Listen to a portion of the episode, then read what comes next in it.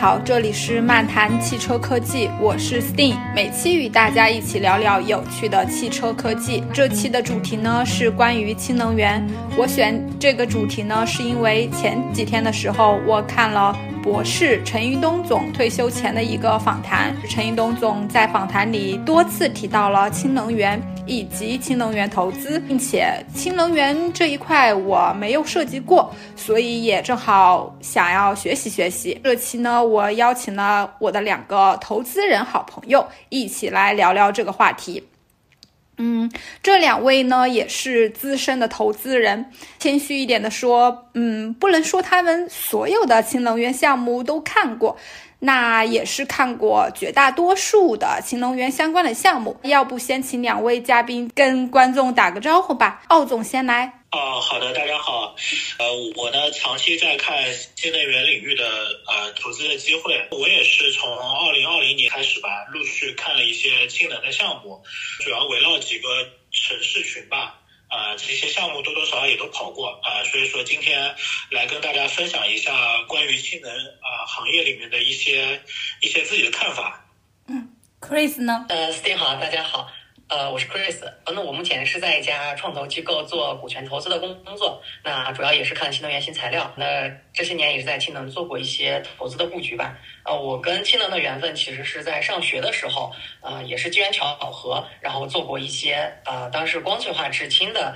呃呃这样的一些工作。然后后续在工作的时候，也是恰巧有机会在这个领域去做多做一些观察跟这样的思考，然后去做一些投资方面的工作。然后那呃这次也是呃有兴趣来参加咱们的活动，然后来一起交流一下氢能方面的这样的一些情况跟知识啊。嗯，好呀好呀，那我们开始吧。第一个话题是想聊聊。啊，请两位简单介绍一下国内与海外氢能源发展的路径。就比如说美国呀、日本呀、中国，比如说这些国家对氢能源的研究是从什么时候开始的呀？又是个什么态度，以及有什么差异啊？等等。呃，氢能呢，其实它很有意思，它的英文名叫 hydrogen 啊，其实 hydrogen。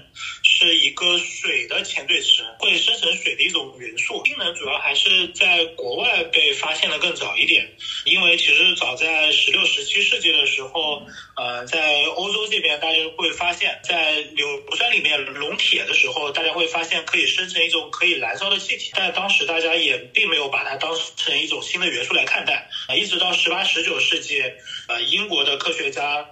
呃，包括北欧的科学家最后确定并发现了并命名了氢这个元素。呃，其实氢氢能源之前其实它一直是呃在工业领域是一种自循环的状态，因为氢气它其实并不在地球上以一种能源的形式存在，它需要制取氢气并它进行利用应用。其实在中国其实一直都有，比如说在化工的领域，它会生成一些工业副产氢。呃，其他的领域，比如说在食品的制造，比如说半导体的制造以及玻璃的制造以及眼睛。里面其实氢都会一直广泛的运用起来。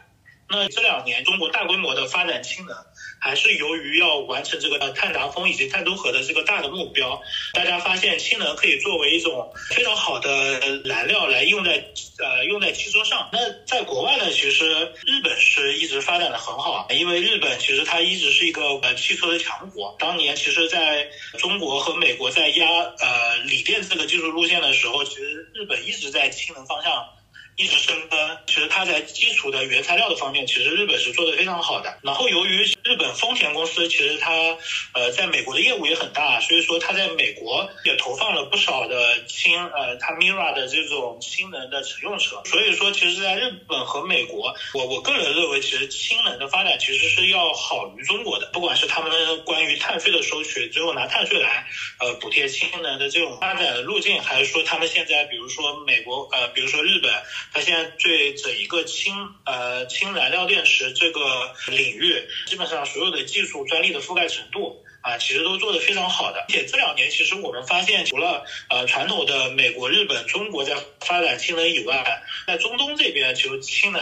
中东啊，或者说欧洲这样的地区，其实氢能的发展也非常的迅速。去年的时候，就中国和沙特之间其实是有一些关于氢能的合作。呃，包括我现在看到一些新闻稿，基本上在沙特、阿联酋这边，呃，大家可能对传统能源呃即将即将消耗殆尽的这种担忧，其实他们对新能源方向的发展，其实力度非常大。所以说，从我们现在来看，其实呃，全世界的氢能行业都是在快速的发展的过程中吧。嗯，中东、欧洲是最近两年才开始发展吗？你想，中东这边其实它作为一个原来一直是石油的呃生产大国，其实它一直都有呃往新能源方向发展的这种想法。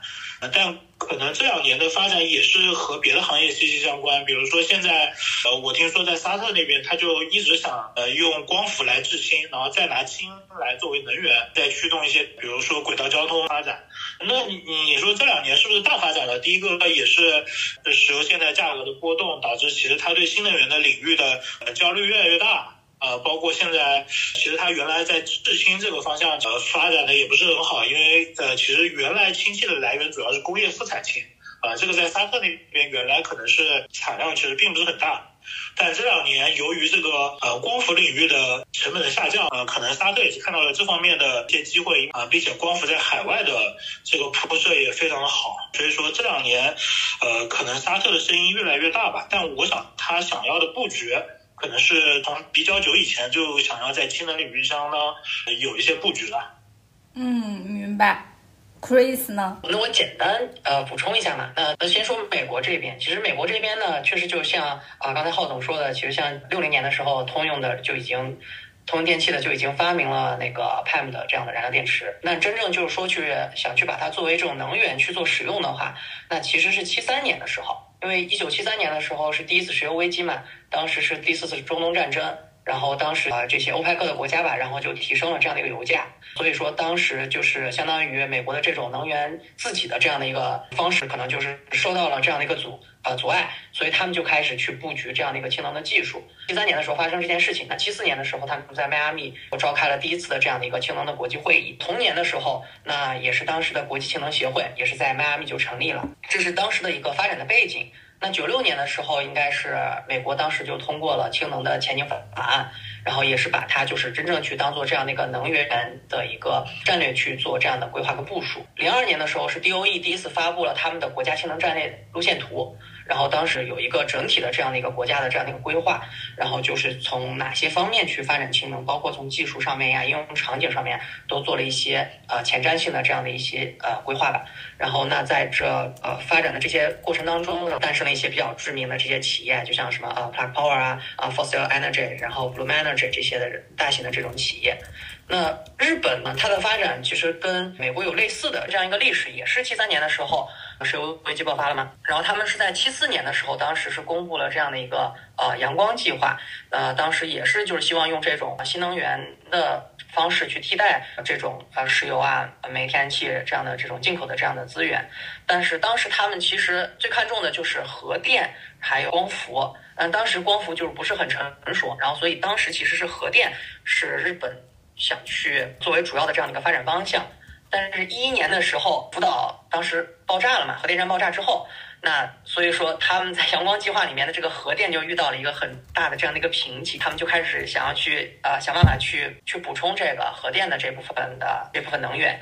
然后所以他们在一三年的时候。就推出了那日本再复兴战略，然后就这次是把氢能作为他们的这样的一个国策，然后就开始了这样的一些在氢能方面的这样的一个建设。这个是哪一年呀？就是作为国策，一三年，二零一三年。嗯，好的。然后他们就是东亚国家，或者说呃，就说日本跟我们有一个比较相似，就是他们也是从大学院所的这种研究吧，然后向企业去做这样的延伸。那就是他们当时应该是东大呃，就是东京大学，然后京都、九州啊，这三个是他们当时去做氢能这些研究的一个非常知名的这样的院校。然后他们这里毕业的也好，然后跟企业合作的也好，然后就去跟这些日本的这些知名的企业，就包括现在这种丰田呀，然后东芝啊，呃，三菱啊，呃，就这些，然后去做这样的燃料电池的这种合作。然后这样就是从校企，然后到企业，有了这样的一个。呃，发展相当于是从学术实验室走向了这样的一个商业化。那，嗯，其实就是那，但是其实不管是呃丰田、本田也好，他们刚开始其实都是去跟巴拉德去做的这样的一个合作。那就这就是日本跟美国确实是有这样的一个怎么样说有一种联动的关系吧。那其实巴拉德原来是 UTC，就是它的前身是 UTC。那 UTC 以前是日本的东芝跟美国的 NASA 合作的这样的一个机构啊，然后那也也不能说是前身吧，就是 UTC 后来有很多的人就都去了巴拉德，然后才去推广这样的 PEM 的燃料电池。所以说你看，就是像丰田呀，然后就日日资的这些做燃料电池的这些公司，其实是跟呃跟美国的这些技术上面有一些呃这样的怎么说呢，就是。对，是有一些很很很深的这样的一些渊源的，就是基于这样的一个背景吧，然后日本把呃燃料电池作为了以及氢能吧作为了自己长期发展的这样的一种战略。那我们国家其实确实就像刚才浩总说的这样的一个起步没有他们早。那我们其实是航天起步嘛，那我们是比如呃七十年代的时候，我们当时也是研究过这样的航天的碱性燃料电池。那真正去就是把它作为一个重点的去开发，其实是九五的时候，就九五计划，就是九六年到二零零零年这段这个时间阶段的时候，然后就是当时就是把燃料电池技术，然后就提及在了九五计划上面。然后当时国内的第一批院所就包括大连化物所、同济呀、清华，然后还有武汉理工这些院所就去做这样的呃研研究开发吧。然后那啊国内去做把这个作为商业化的产品去使用，当然这个呃也是业内的这样的一个说法吧。就是九八年的时候，那神力就是成立了公司去做这样的燃料电池汽车车电队。然后呢，那这个时候开始就去想去走这样的一个产业化。那是就是那中间那因为我们还是呃锂电发展的快嘛，所以作为一个标志性的事件吧氢能就是说提上日程或者说第二次火热的时候，那其实就是一九年的时候。一九年的时候，氢能是写在了呃政府工作报告里面。然后二零二零年的时候，我们就发布了，当然是那个征询意见稿，就是那个能源法的征询意见稿，也是把氢能纳入了这样的一个能源的范畴啊。就是这个时候开始，氢能第二波开始火了。然后当时应该啊二零年九月的时候，当时是五部委发布了燃料电池的那个示范应用的通知，国家就是用这种以小逮捕的这种方式吧，开始推动燃料电池汽车的这样的一个产业化。二年的时候，那个发改委正式发布了那个氢能的中长期的这样的一个规划，然后进一步的这样定义了吧氢能在中国的能源发展中的这样的一个战略地位啊，这大概可能是这三个主体去发展的这样的一个脉络吧。然后像欧洲那边的话，那其实就德国也是很早就有这样的一个规划了，因为欧洲那边它风电比较嗯靠海嘛，沿海嘛，然后有比较好的风电的资源，然后应该我记得是默克尔当时。二零二零年的时候，德国应该已经也有了自己的氢能的那个国家战略路线图。然后，呃，沙特这边确实，呃，也就像浩总刚才说到的，也是一个比较火热的地方吧。就是他们那个 Neo 新城，然后哦这种这些项目也是用了很多的呃这样的新技术。所以说，确实也是全球各地也是最近嘛，然后在氢能方面也是有一些新的这样的一个进展啊。嗯，好的，很清楚。你们。觉得新能源产业链拆分可以怎么看呢？就比如说它上中下游包括哪些环节，哪个环节壁垒最高，哪个环节盈利水平最好等等。整个氢能产业链呢，其实上游主要是制储运几个环节，最最上游其实就是呃氢气的制备，这就要牵扯到我们常说的灰氢和绿氢。呃，就其实，呃，大家在讲究啊碳中和新能源之前，其实灰氢是一直存在的。它作为这个工业的副产氢，其实它主要是由化工啊，或者说冶炼这些环节里边啊制备而成。制备以后，大家可以呃通常看到它会储备在一些大的呃氢瓶，就大罐子里面。呃，然后再用氢车把这些呃氢气拉到了各种各样下游应用的环节里面。其实，在这个上游的制储运环节里面，呃，其实现在还是挺卡这个氢能产业的发展的。最主要的原因就是在氢气的运输，它可能没办法达到长距离的运输，所以说上游的制储运方向还需要很大力的去解决这些技术壁垒的问题。那中游就是我们现在最常见的，其实就是我们现在大家讨。讨论最多就是氢燃料电池汽车这个方向，比如说我们现在呃拿氢气。呃，再拿一些电化学的装置，就放在车上作为呃供电的动力来驱动这个汽车。那传统的一些氢能的中游，就是呃，其实就是氢能把它呃应用在一些呃，比如说氢冶金啊，或者说应用在呃半导体的制备啊，也会用到一些氢气。那同时呢，现在氢能还有一些新的一些应用的方向，可能现在的一些项目，在我看来还是比较早期的阶段，比如说呃，把氢能作为储。的一种介质，当然这里面又会碰到呃刚刚说的一个运输运输难的问题，所以说整一个呃氢能呃，我可以说，在整个上周下游的环节里面，其实有很多地方还是需要攻关的。整一个成本上来说，其实呃，这要分为两条主赛道来说。呃，现在大家投氢能其实是两条主赛道并行来投。第一条赛道就是氢燃料电池，这个可能是老生常谈，谈了非常多年了。呃，其实，在整一个呃氢燃料电池系统里面，它其实电堆的成本是占到了呃非常大。比如说现在呃氢燃料电池系统呃基本上达到两千五百块钱一千瓦，那其中一千五百块钱就是氢燃料电池电堆的成本，而氢燃料电池电堆的成本里面，它其实 BOM 成本占比最高的还是模电极，啊，现在基本上模电极能占到电堆成本的百分之六十左右，剩下百分之三十的是双极板的成本，然后剩下百分之十是电堆的集成的成本。那其实，在模电极这个呃这个环节里面，它在上游其实是最主要的是呃催化剂。呃，包括质子交换膜，包括碳质，呃，这就要涉及到，其实现在全中国最大的，呃，我觉得在氢燃料电池方向降本最大的压力，就是因为最上游膜电极的材料还，呃，国产化的力度还不是很强。虽然说我们这两年看到的，呃，趋势就是国产替代的，呃，趋势越来越强。啊，但现在主要的呃催化剂、碳质和质子交换膜还是主要以日本和别的国家进口为主，呃，所以说这就是这个行业这两年我我我感觉非常非常难过的一件事情，就是这两年氢能其实非常火，呃，国家和政府其实包括资本投了非常多的钱啊，但发现呃，但从这个呃最上游的这个 BOM 的成本来看，其实钱都被很多日本的厂商赚去了，啊，我们相当于大家花了很多钱，最后投了个寂寞。呃，那其实，在上游的最上游模电极的呃几个原材料的方向，其实催化剂现在降本已经不好降了，因为其实它催化剂在燃料电池这个方向，它呃最主要的上游材料是铂，呃，就我们大家所所呃所买的白金，因为白金它其实在呃装饰的用量其实非常大，它属于一个呃大宗商品啊，所以说它的成本是不好降的。所以说催化剂这边，我觉得降本的空间其实并不是很大了。然后第二块就是呃碳纸，碳纸这边好像现在国产的进度还是比较好的，呃，所以说后面我觉得碳纸方向呃可降的空间还是比较大。然后第三个就是质交换膜，呃，质交换膜其实现在基本上还是买的国外的。呃，基本上质交换膜后续降本的空间虽然说比较大，但可能短期两三年、一两年之内很难看到这个降本的，呃，降本的这个空间来看吧。所以说，在整个氢燃料电池这边，呃，我觉得降本的空间还还还还要再力度大一点。呃，然后第二个大家投的主赛道就 PEM 电解水制氢，呃，这个基本上从二零二四年开始，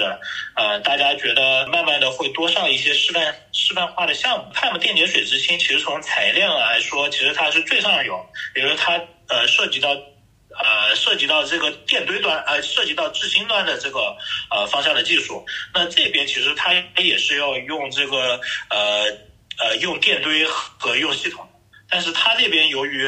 呃由于 PEM 电解水制氢这边可能还是在早的早期的试范期。呃，所以说它降本的地地方就是各个地方都需要降本啊，因为这个呃，就是 PEM 电解水制氢的槽这边啊，其实它百分之五十的成本是这个呃燃料电池燃料电池系统，它剩下百分之五十呃可能是这个气呃水的纯化啊气体的纯化以及整个呃系统的集成的这边的成本，而它在整个呃百分之五十的这个电堆系统这边的成本，其实它主要集中在双极板这边的。呃，和这个呃和这个氢燃料电池车这个方向的呃电堆的成本构成其实是不太一样的，因为在呃燃料电池这边，其实呃燃料电池车这边，其实它的双极板只占电堆成本的差不多百分之三十左右，呃，但但在这个电解水之氢这边，双极板的成本呃占比会大很多。呃，那现在我们如何在这边进行降本？其实最主要的，呃，最主要的还不是一个降本的，呃，这样一个逻辑，而是迅速把这个示范项目多做一些。首先，先达到一个规模化的程度，呃，然后再再再尽力的把这一个每一个上面的，比如说双极板的一些新的材料的。技术方向打造起来，再实现一个降本。但当然，这可能也是一个鸡生蛋，蛋生鸡的一个过程。可能你也要成本降下来以后，这个 PEM 电解水制氢，呃，这边的呃这边的发展才会越来越大吧。大概这就是我对这个问题的一些看法。从整个这样的一个氢能的呃这样的一个大的产业上来说，就是说最上游确实就是呃氢气的制制备嘛，然后呃中游就是这样的储运，下游就是这样的应用。那从上游来说的话，就整个因为现在整个行业都是不是一个非常成熟的这样的一个状态，所以说每个环节都有非常多的这样的一个技术路线。那从上游的质来说的话，那其实就是呃包括刚才说到的 PEM 呀、减槽呀、啊 SOEC 啊，那这些都是呃潜在会发展的这样的一个呃路线吧，但是。呃，但是就是各有各的这样的壁垒。那我简洁的说来说的话，减槽发展的时间比较长。那也是刚才浩总提到过，以前在工业闭环里面的话，其实就是一个成熟性的产品，但是只是在工业环节是一个很成熟的。但是现在应用在大规模的这样的一个集中式的这样的一个制氢的话，那其实呃还是有一些它可以去挖掘、开发、重新设计的这样一个地方。那也是现在各家的减槽呃厂呃这种减槽厂，包括老三家、新三家或者这样新的势力的。话话大家也都在努力去提升它这样的一个性能。那从那在 PEM 上来说的，就是 PEM 路线上面来说的话，那以前主要是海外的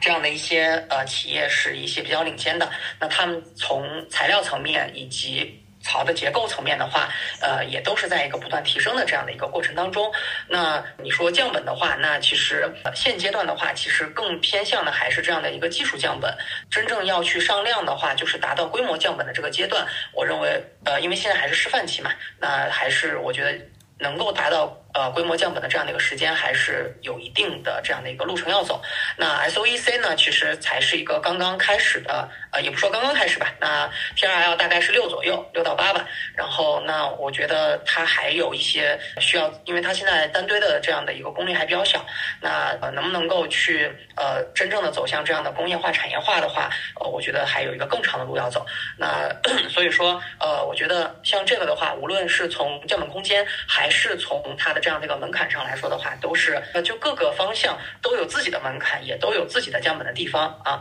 那从中游的储运上来说的话，也是有非常多的这样的一个技术。那包括刚才提及到目前主流的气氢，那呃，我们国家的话，像呃六院为主去做的这样的一个液氢，以及各种呃，还有那呃上海这边的话，可能呃上交做的比较多的这样的固态储氢，那还有呃其他各种。的这种化学的这种呃储氢的方式，也就是说用化学物质去去储氢啊，用这样的这种方式吧。然后这种各各式各样的路线的话，也都有自己降本的地方。那就是因为它们适用于不同的这样的应用场景，包括这样的运程的这样的一个远近，那 包括这样的一个运氢的量，适用于不同的这样的应用场景，那他们要用不同的这样的一个降本方式。那从气性上来说的话，呢比如说从平行上，那三星瓶、四星瓶，那甚至现在有提出来五星瓶，那这样。的话，在这样的情况之下，那你说它随着这样技术的演进，那它的门槛也是逐渐提高的这样的一个过程。那所以说的话，在中游的储运上来说，呃，那其实还包括这样的管道运氢。那虽然说我们国家的这样的一个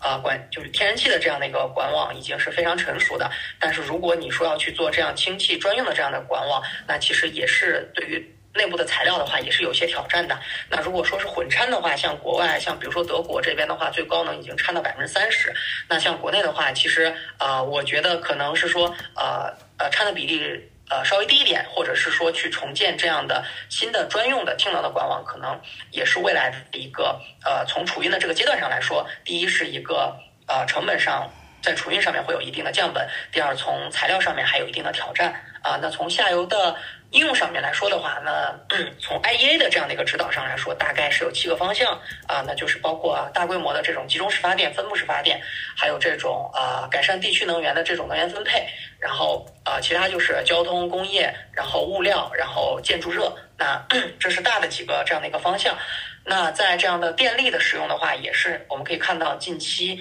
呃，尤其是今年吧，各家这样的系统厂其实也是在做这样的发电，呃，就是这种大规模的这种发电的这种系统的。那这个的话，对。呃，产品的这种稳定性，呃，寿命，它有一个比较更高的这样的一个要求。大家如何能够把自己的这样的一个产品的呃质量做得更加的稳固，能够适用这样十五到二十年这样的一个使使用时间？那我相信是接下来很长一段时间之内，大家去提升自己的一个门槛的一个主要的一个方向。那在交通方向的话呢，其实刚才郝总已经说的非常清楚了，我就不累述了。那工业的这个方向的话呢，其实也是刚刚开始。那其实就包括冶金化工，然后呃石化。那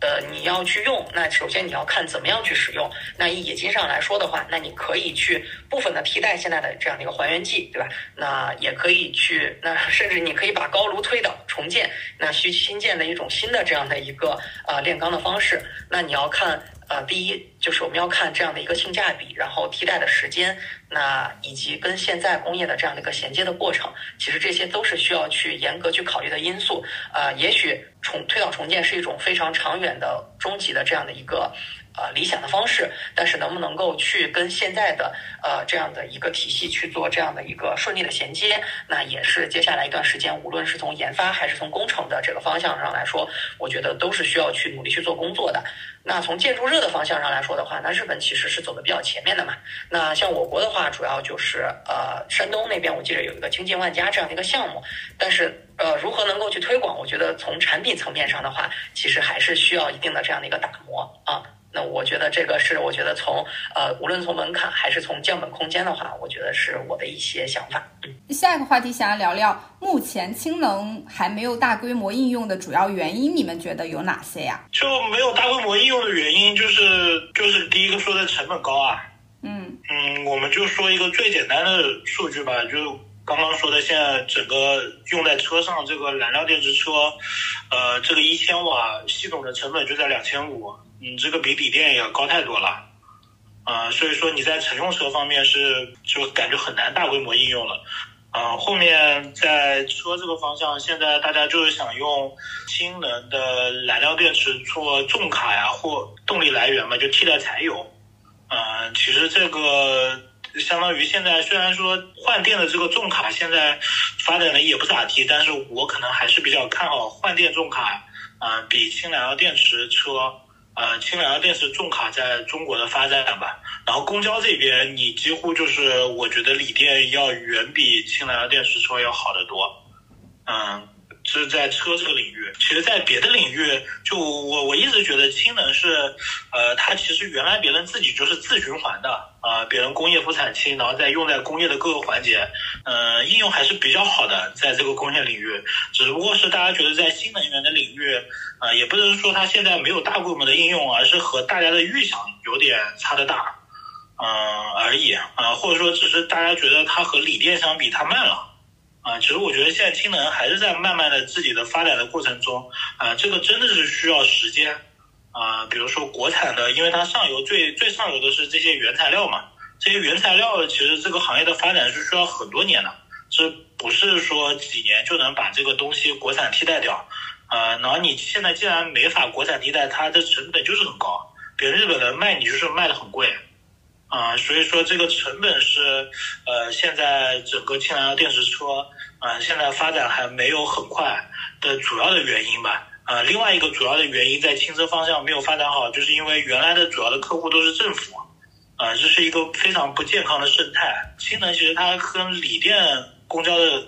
对比，其实它现在不是很有经济性，它完全就靠政府的补贴，然后这两年政府又没钱。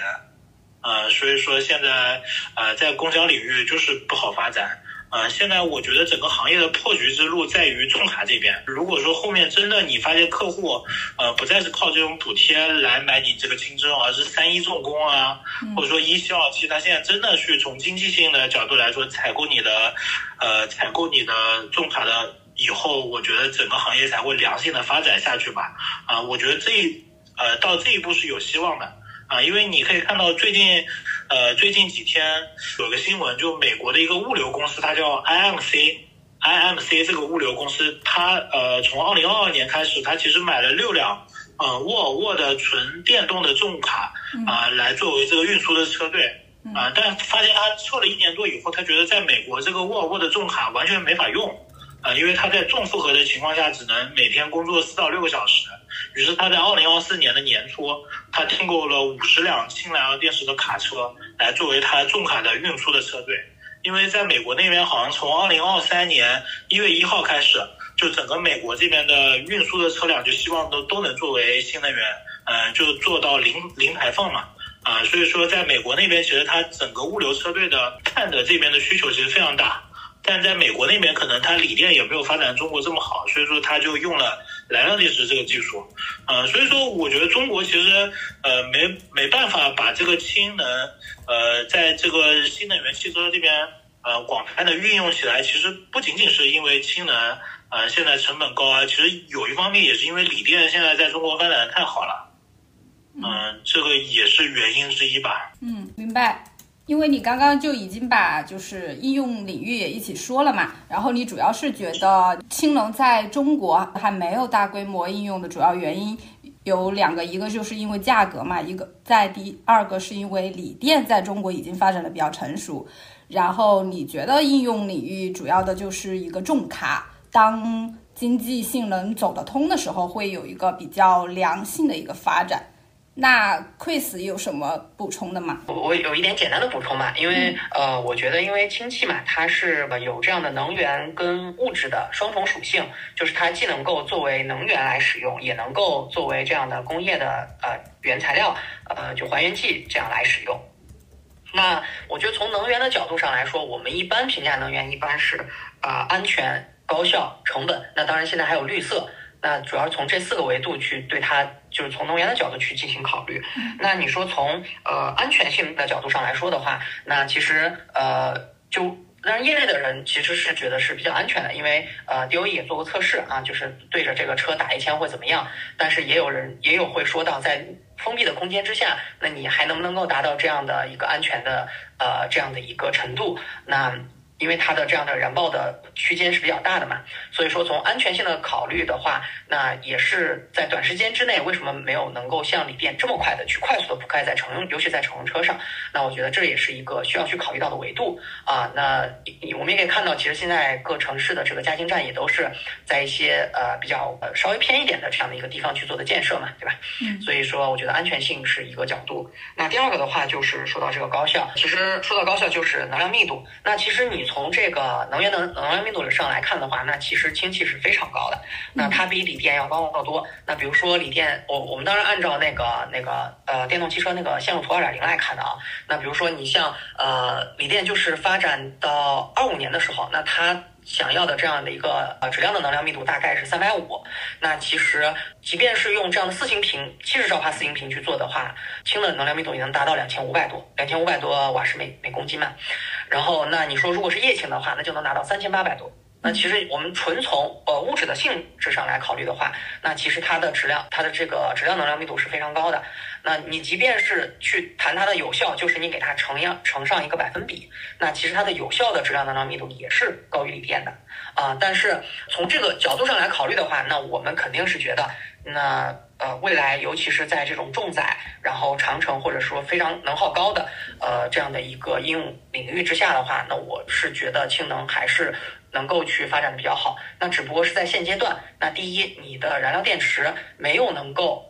有这么高的这样的一个能量效率的转化，那这是第一个。第二个，你的储存并没有达到这么高的体积能量密度和质量能量能量密度，也就是说，你用的三星瓶或者就国内啊用的三星瓶比较多嘛，那可能它的这样的一个储能的密度就比较小。那所以说，在这两个方向你都。呃，没有达到一个这样的一个呃非常高的这样的一个目标，那就导致我们现在其实使用下来的话，跟锂电是比它要好，但是可能没有达到那么好的这样的一个程度。那这是从能量密度。的角度来考虑，那第三个从成本上面来考虑的话，其实像浩总刚才其实也提及到了，那在质和这样的一个储运的角度，甚至是在这样的应用的角度，其实它需要去你去使用这样这种能源的这样的一个方式，你所需要去花的花掉的这样的一个成本是远远高于你给你带来的这样的一个收益的。那这也是最直接的这样的一个经济因素，导致它很难去短时间之内铺开。那其实锂电在刚刚发展的时候也是有这样的一个问题，那当时是依靠了国家的大量。这样的一个补助，甚至让行业内催生了很大的这样的一个泡沫。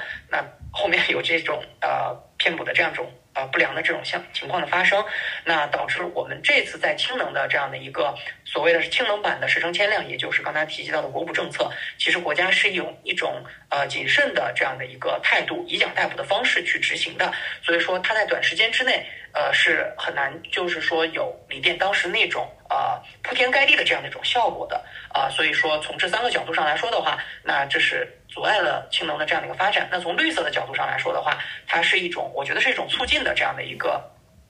就是对它是一个利好吧。那包括呃欧盟提及到的这样的一个呃碳税，那还有我们自己，就我们国家现在也陆续在成立这样的一个呃碳排放的这样的一个中心嘛。那呃这样的话，在长期看来的话是有利于这个行业的发展的。但是呃什么是就是它是一个逐步执行的这样的阶段，包括像欧盟随着这样的一个经济的这样的一个有一些问题，那它还减缓了自己的这样的一个碳中和的这样的一个。步调，那我们当然是要按照自己承诺的去做的，但是按照怎么样的一个节奏跟进程，那呃，我觉得在短期之内的话，比较呃，比如说就近一两年可能看不出来它这样的一个效果，但在长期的话，还是会促进这个行业的进步的。嗯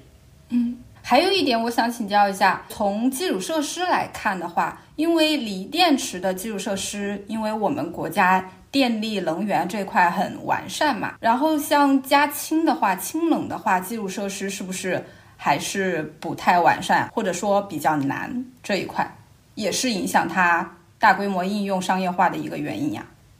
嗯，这个就是成本上面嘛，呃，那就是我们比如说就是新建一个加氢站，它有两个比较难的这样的一个因素点，那一个就是你批地，啊那其实你现在去批一个地方去做这种。呃，加氢站的话，第一，它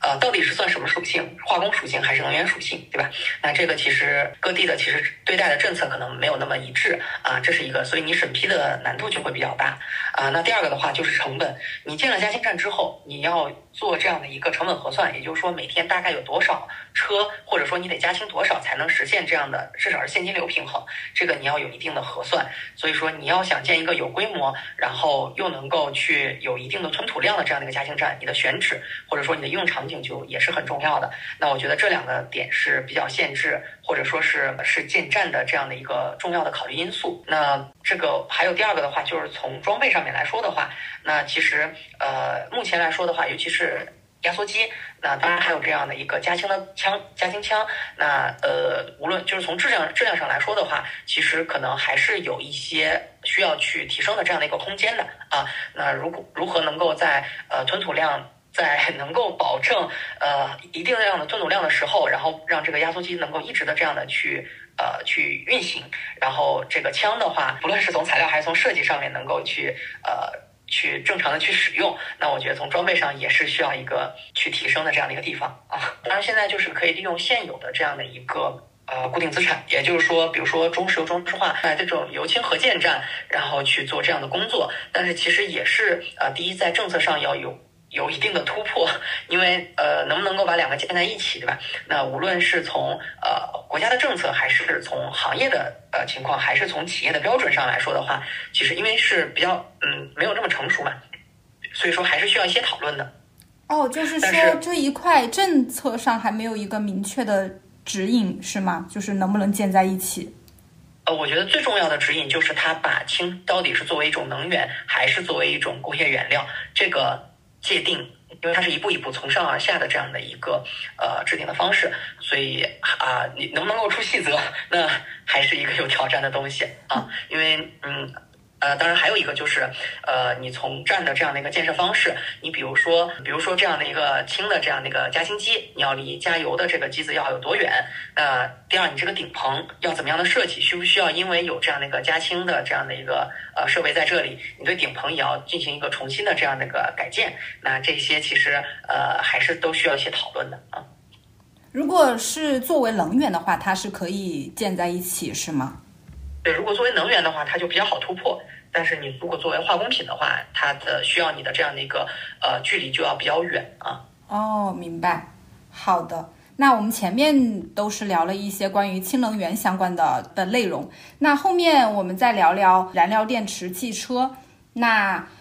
你们觉得国内和国外一些主要的燃料电池汽车玩家有哪些，以及他们目前的一些进展情况？主要的玩家的话，从主机厂这边，嗯，就整车厂这边，我现在看到的数据，啊，二零二三年中国就是卖新车最大的主机厂应该是宇通客车，啊，然后排在下面是飞驰汽车，这些基本上是也是产业里面在做的这些企业吧。啊，但其实我们可能在讲到这个行业的玩家的时候，我们嗯大多数谈论的是氢燃料电池系统以及电堆的一些企业，嗯啊，比如说系统的企业，就是我们所最熟悉的就是一些上市公司，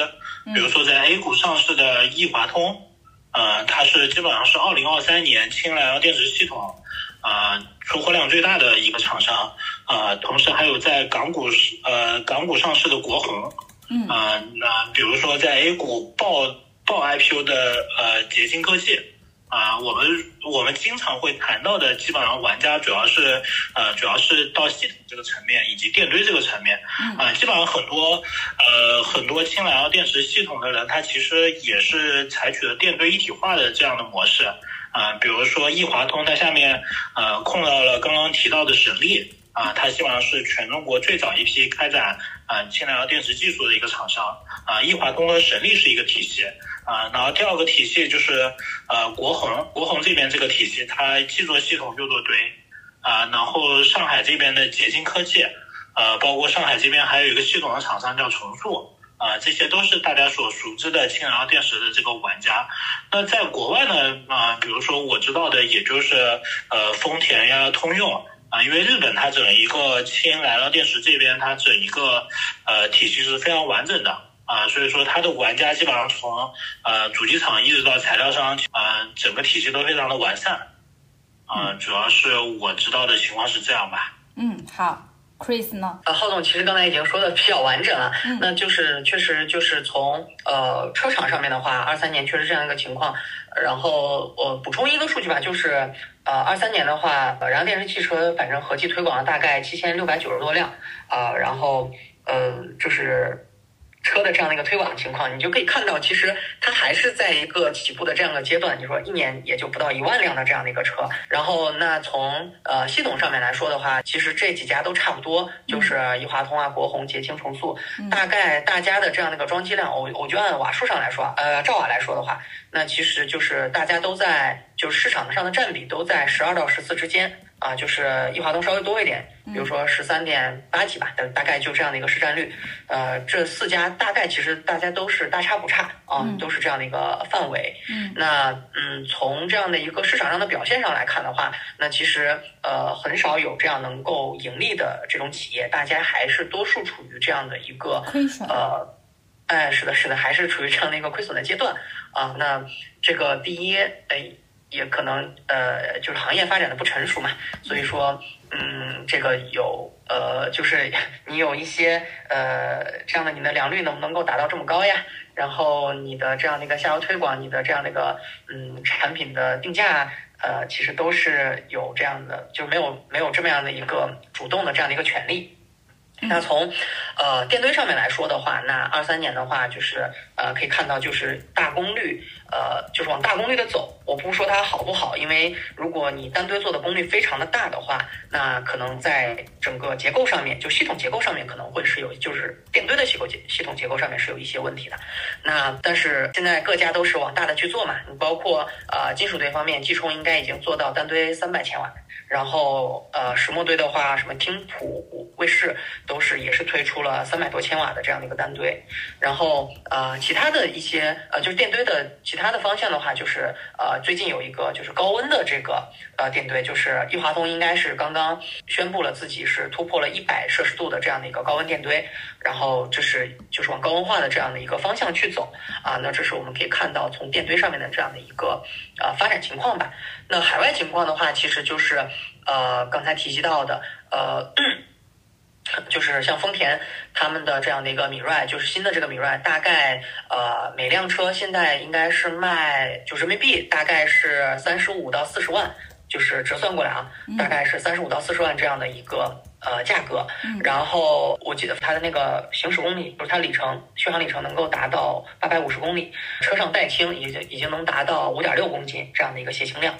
然后巴拉德的话，就是呃刚才呃就是刚才也提及了，就巴拉德他们也是今年应该是最新的是他们有一个是他们有一个高功率的那个石墨电堆啊，现在应该是已经能够超过四千瓦每升这样的一个呃高的这样的一个能量密度，然后他们应该是。就是在石墨电堆的这个方面上面，他们走的比较，或者说就是技术这个层面啊，他们走的比较往往前走的比较多。然后他们啊还发明了，也不说发明吧，就是做了一种新的这样的一个双极板，然后嗯，在成本上有这样大规模的这样的一个降低啊。但是从财务表现上来说的话，他们应该，嗯，因为二三年的年报应该没出来，然后我也是看了一下他们二二年的呃那个年报，大概呃营收也就零点八四亿美金了，然后亏损一点七三亿美金。啊，你就可以看到，其实这种企业的话，也都是处于这样的一种状态。那海外的其他企业呢，就是呃做叉车的 Plug Power，其实我觉得应该生活的应该还蛮好的，但是也是比较卷了。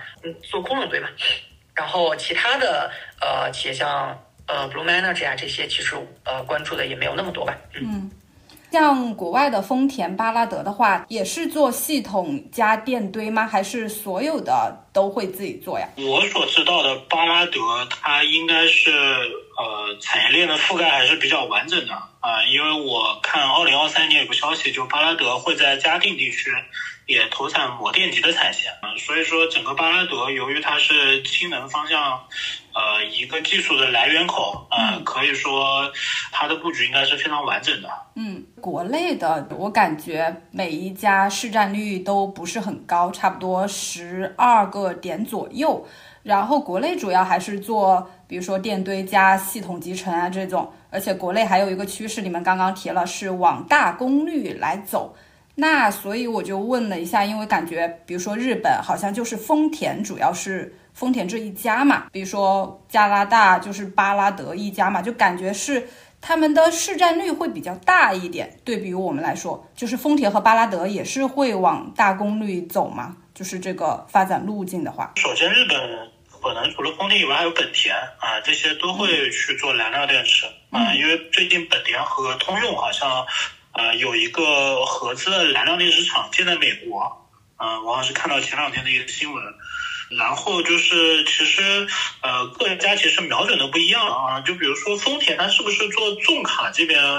嗯，就这个我可能还是要再确认一下，但我我我现在给我的感觉就是丰田，呃，它好像是想呃拿氢能来做乘用车这个这个领域，嗯，啊，那所以说它的功率可能就并不需要啊这么大了。啊，因为它放在重卡上，其实，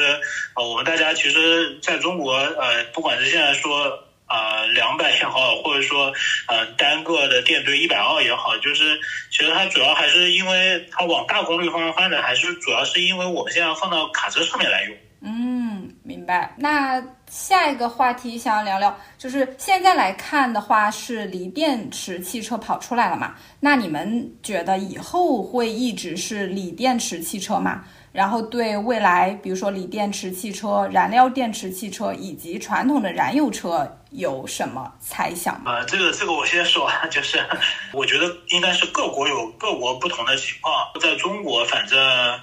呃，首先我们在中国现在毫无疑问，就乘用车这边肯定是锂电。